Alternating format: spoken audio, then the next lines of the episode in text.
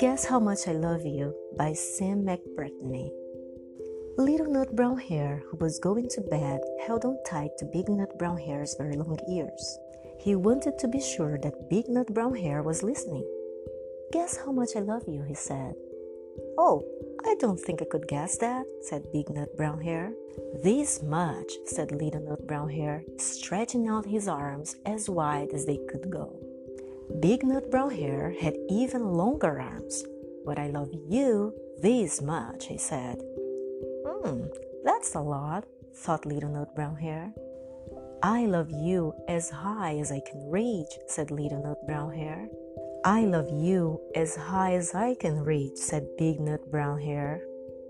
That is quite high, thought Little Nut Brown Hare. I wish I had arms like that. Then Little Nut Brown Hare had a good idea. He tumbled upside down and reached up the tree trunk with his feet. I love you all the way up to my toes, he said. And I love you all the way up to your toes, said Big Nut Brown Hare, swinging him up over his head. I love you as high as I can hop, laughed Little Nut Brown Hare, bouncing up and down.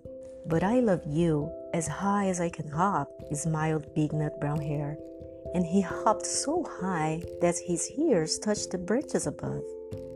That's good hopping, thought Little Nut Brown Hare. I wish I could hop like that. I love you all the way down the lane as far as the river, cried Little Nut Brown Hare. I love you across the river and over the hills, said Big Nut Brown Hare. That's very far, thought Little Nut Brown Hare. He was almost too sleepy to think anymore. Then he looked beyond the thorn bushes, out into the big dark night. Nothing could be farther than the sky. I love you right up to the moon, he said, and closed his eyes. Oh, that's far, said Big Nut Brown Hare. That's very, very far. Big Nut Brown Hare settled Little Nut Brown Hare into his bed of leaves. He leaned over and kissed him good night. Then he lay down close by and whispered with a smile, I love you right up to the moon and back.